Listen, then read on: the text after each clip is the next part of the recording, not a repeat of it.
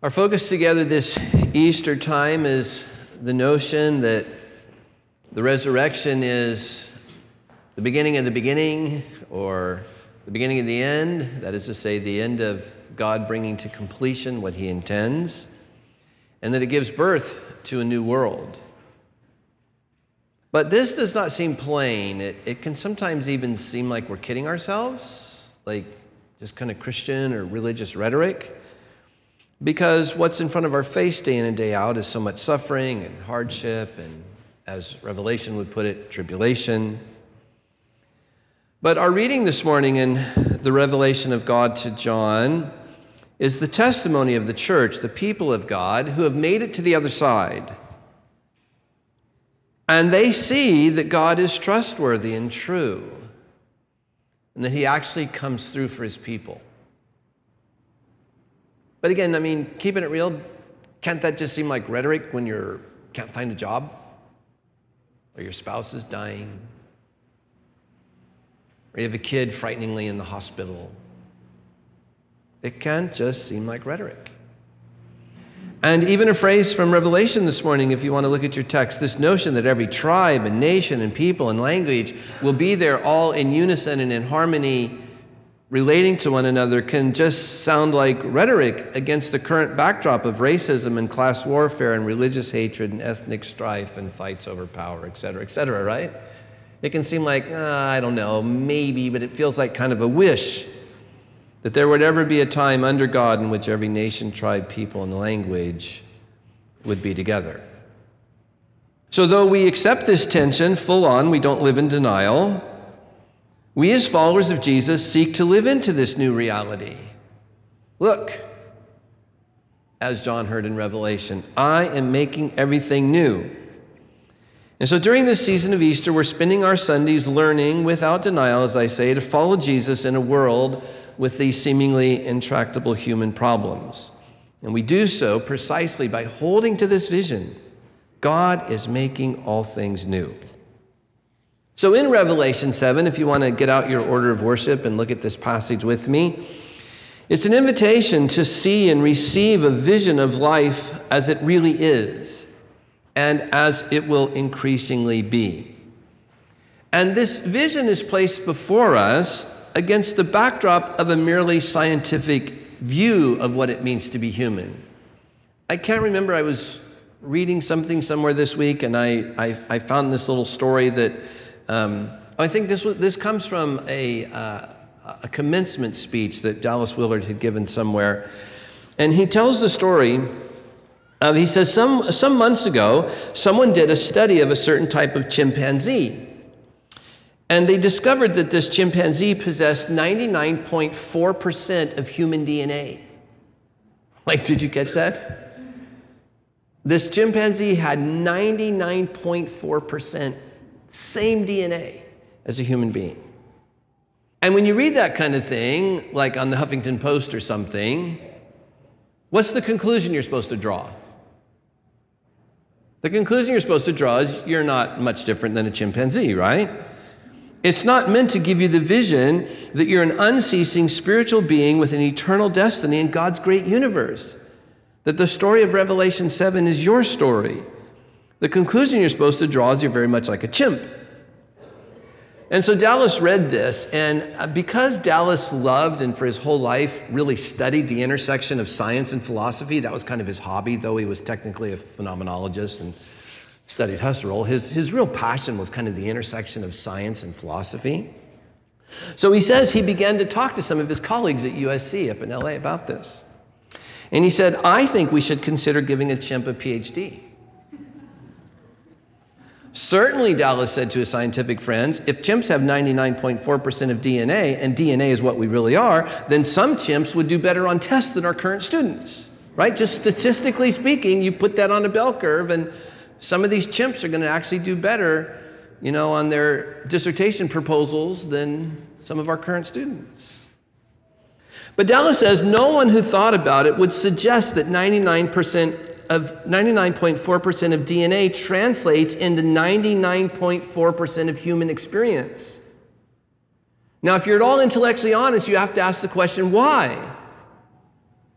if we're almost just like a chimp, but everyone knows these two experiences are not at all the same, then to be at all fair, one has to ask why? What's the differentiating factor? And the differentiating factor is you are a never ceasing spiritual being with an incredible future in God's new heavens and earth. And chimps, as cute as they are, just aren't. Not in the same way that you are. So, the conclusion we should draw from this is the vision we see in Revelation that we humans are a great deal more than DNA. We are spiritual beings. And this is an aspect of, of the vision that's given to us in Revelation that as never ceasing human beings, there will come a time where from every nation, tribe, people, and language, there will be a unity. And then look at your text. This is a sneaky little word. God sees them, or John sees them standing. Standing meaning they've been rescued by God. They've made it through suffering and fear and hopelessness, and they've come to find that God is real, He is true, and He's good. And so this word from God is, was meant to give John in the midst of the suffering he and the church were going through, and to give to us faith that in the midst of the world's all, all the world's forms of evil, God is real and true and good. And then look at this phrase. Salvation belongs to our God who sits on the throne and to the Lamb. Now, this question that I'm about to set before you is, I think, an important question worthy of a little consideration this morning. Here's the question To whom does salvation belong? This is a question of clarity and of loyalty. Because when John sees this and writes it, he's deeply aware in his heart and soul, his mind and his spirit. He and, he and his um, fellow followers of Jesus are deeply aware of the power and influence of Rome and that it is real. And it's a pretension to ultimate power. And I think it wants us to then ask well, what are the current alternative offers or pretensions being offered to us today? And the various airs to power that these potential or pretensive powers put on. Well, let's think of a couple. For how many of your neighbors or colleagues in the workplace is not real power in politics? And in our day, the farther you go left or the farther you go right, there's salvation, right? I mean, come on, just keeping it real. That, that, that's where the pretense is. Certainly not in moderate or compromise, or no, you go further to the left, there's the answer. Or no, you go further and further to the right, and there's the pretense of an answer. Or technology, or science, or sexual freedom, or experience based uh, consumerism, you know, taste, touch, go. But I want you to just consider with me for a minute, just give me a little bit of your intellectual energy here for a minute. To consider the brutality that actually undergirds those pretending rulers. They're brutal. Just think of the rhetoric that surrounds left and right um, political discourse. It's brutal, it brutalizes. Technology. I had a student say to me this week, with you could tell a real mix, like total honesty, and a real mixture of like confused heartache who we, I think we were talking about silence. And, and this kid said to me, Todd, if I don't answer a text within a few seconds, I can be a social outcast. That's brutal. I'm, you find a better word if you want. That's brutal. That's soul destroying. That's fear based. But technology says, no, we'll, we'll fix everything, you know, sort of, we'll save everything. Or science. You know, think of the brutality of having to submit to ever shifting scientific norms, Look, I'm up on science. I find it fascinating. I'm not down on science. I'm just saying, once the scientific community has decided something is true, if you don't submit to that, you will be brutalized in the academy, in grant writing, in whatever. But no one ever stops to say when 10 years later science discovers that what they were saying 10 years ago wasn't true. No one ever stops to say, We're sorry we beat the crap out of you in faculty meetings for 15 years. No one ever does that. Because that, the, the nature of that kind of power is to brutalize. Or think of sex promising to save us. Well, you know, it, it's just, again, it can be brutal that you just can be so bound to what someone thinks is right or good about a tradition. And I could go on and on and on. You know, the experience based consumer notion. You have to go everywhere, taste everything, do everything. And if you don't do it, you're such a loser right? That's brutalizing. We brutalize each other. So, this is why it's so important that we notice this aspect of the vision given to us in Revelation that actually what we are is never ceasing human beings who one day will stand before God knowing that salvation belongs to Him. Because once we begin to see this clearly and begin to trust in it, then you can pick a path for life amongst those other brutalizing offers that are currently before us. And come, if you look at your text again, to see as these who have come through and made it to the other side, and they see how good and right it is to serve God day and night. How those who made it through will never again hunger or thirst, can't be manipulated anymore by consumerism. They find that the things that we've talked about above are all impotent idols like technology and science and sexual freedom and all that, these are actually impotent idols who can't fulfill hunger and thirst, but God does. Why? Look at the next line. For the Lamb at the center of the throne will be their shepherd. This is the picture of definitive power. But if you think with me again another second here, Power alone is not automatically good. For instance, the, the power and raw physical strength of an evil man is actually a frightening reality, right?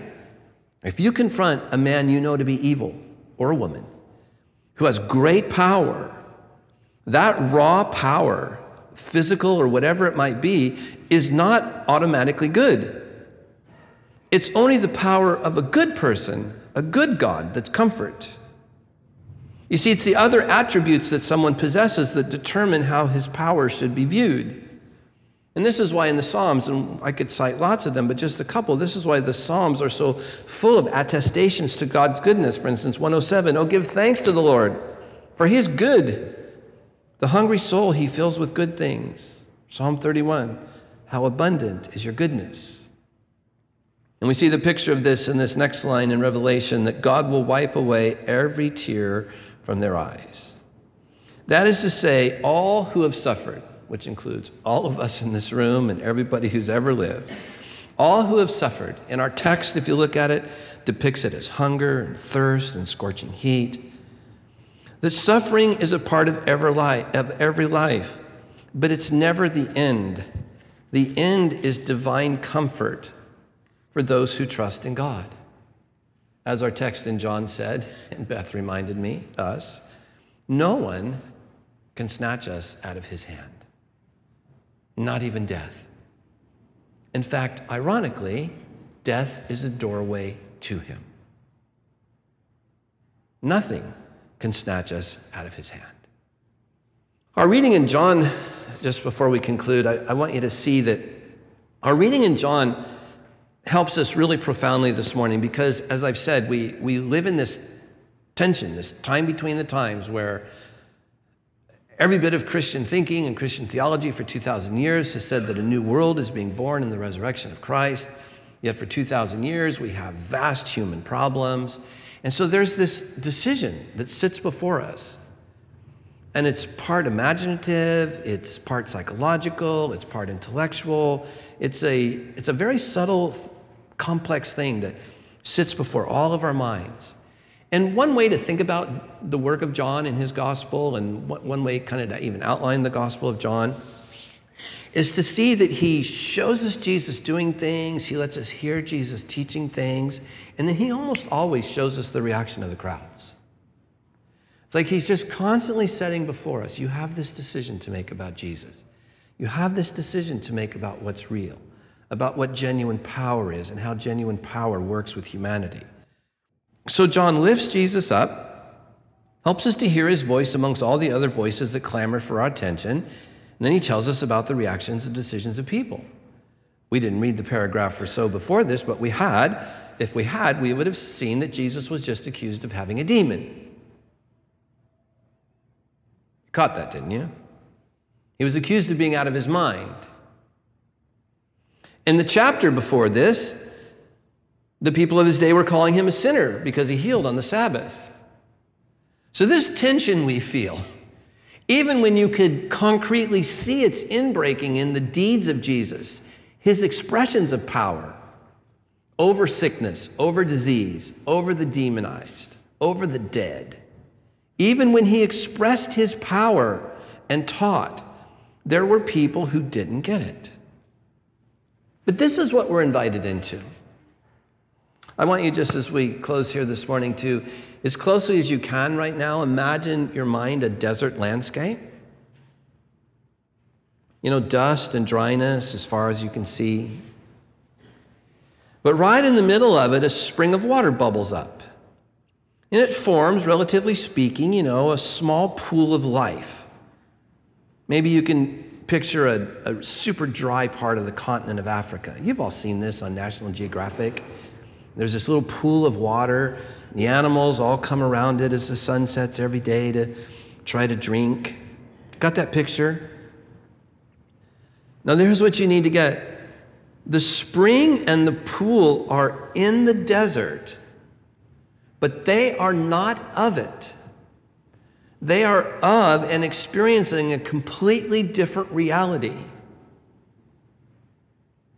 They don't partake, the water doesn't partake in the nature of the desert sand. The water's nature is that of rain and snow and unnoticed streams far away on mountains that feed these little springs that are hidden underneath the earth in these little passageways that find a little place in the desert to bubble up. And this is a picture of the abundant life in its fullest sense life from hidden sources that come to the soul from God and His kingdom. This is why you never have to live in denial. You never have to deny your pain, your confusion, systemic injustice, hopelessness in politics, whatever your thing is. You never have to live in denial. The invitation of God is always to fully face reality, knowing that whatever it is, there are hidden sources that can nourish your soul from God and His kingdom. And such an abundant life is possible no matter where you are or what you happen to be doing or experiencing. This is precisely the Easter kingdom reality into which Jesus invites all of us to live. Now, as we bow our heads for a quiet moment, I think this morning I'd like to give you a prayer. Now, of course, you can interact here however the Holy Spirit might be leading you, but if you need a little leading, maybe this would be a good prayer for all of us. Oh God, help us not to settle into the values of our global contemporary empire. Rather, help us to focus our eyes on the Easter vision of a new world growing in our midst. Once again, oh God, Help us not to settle into the values of our global contemporary empire. Rather, we pray, help us to focus our eyes on the Easter vision of a new world growing in our midst.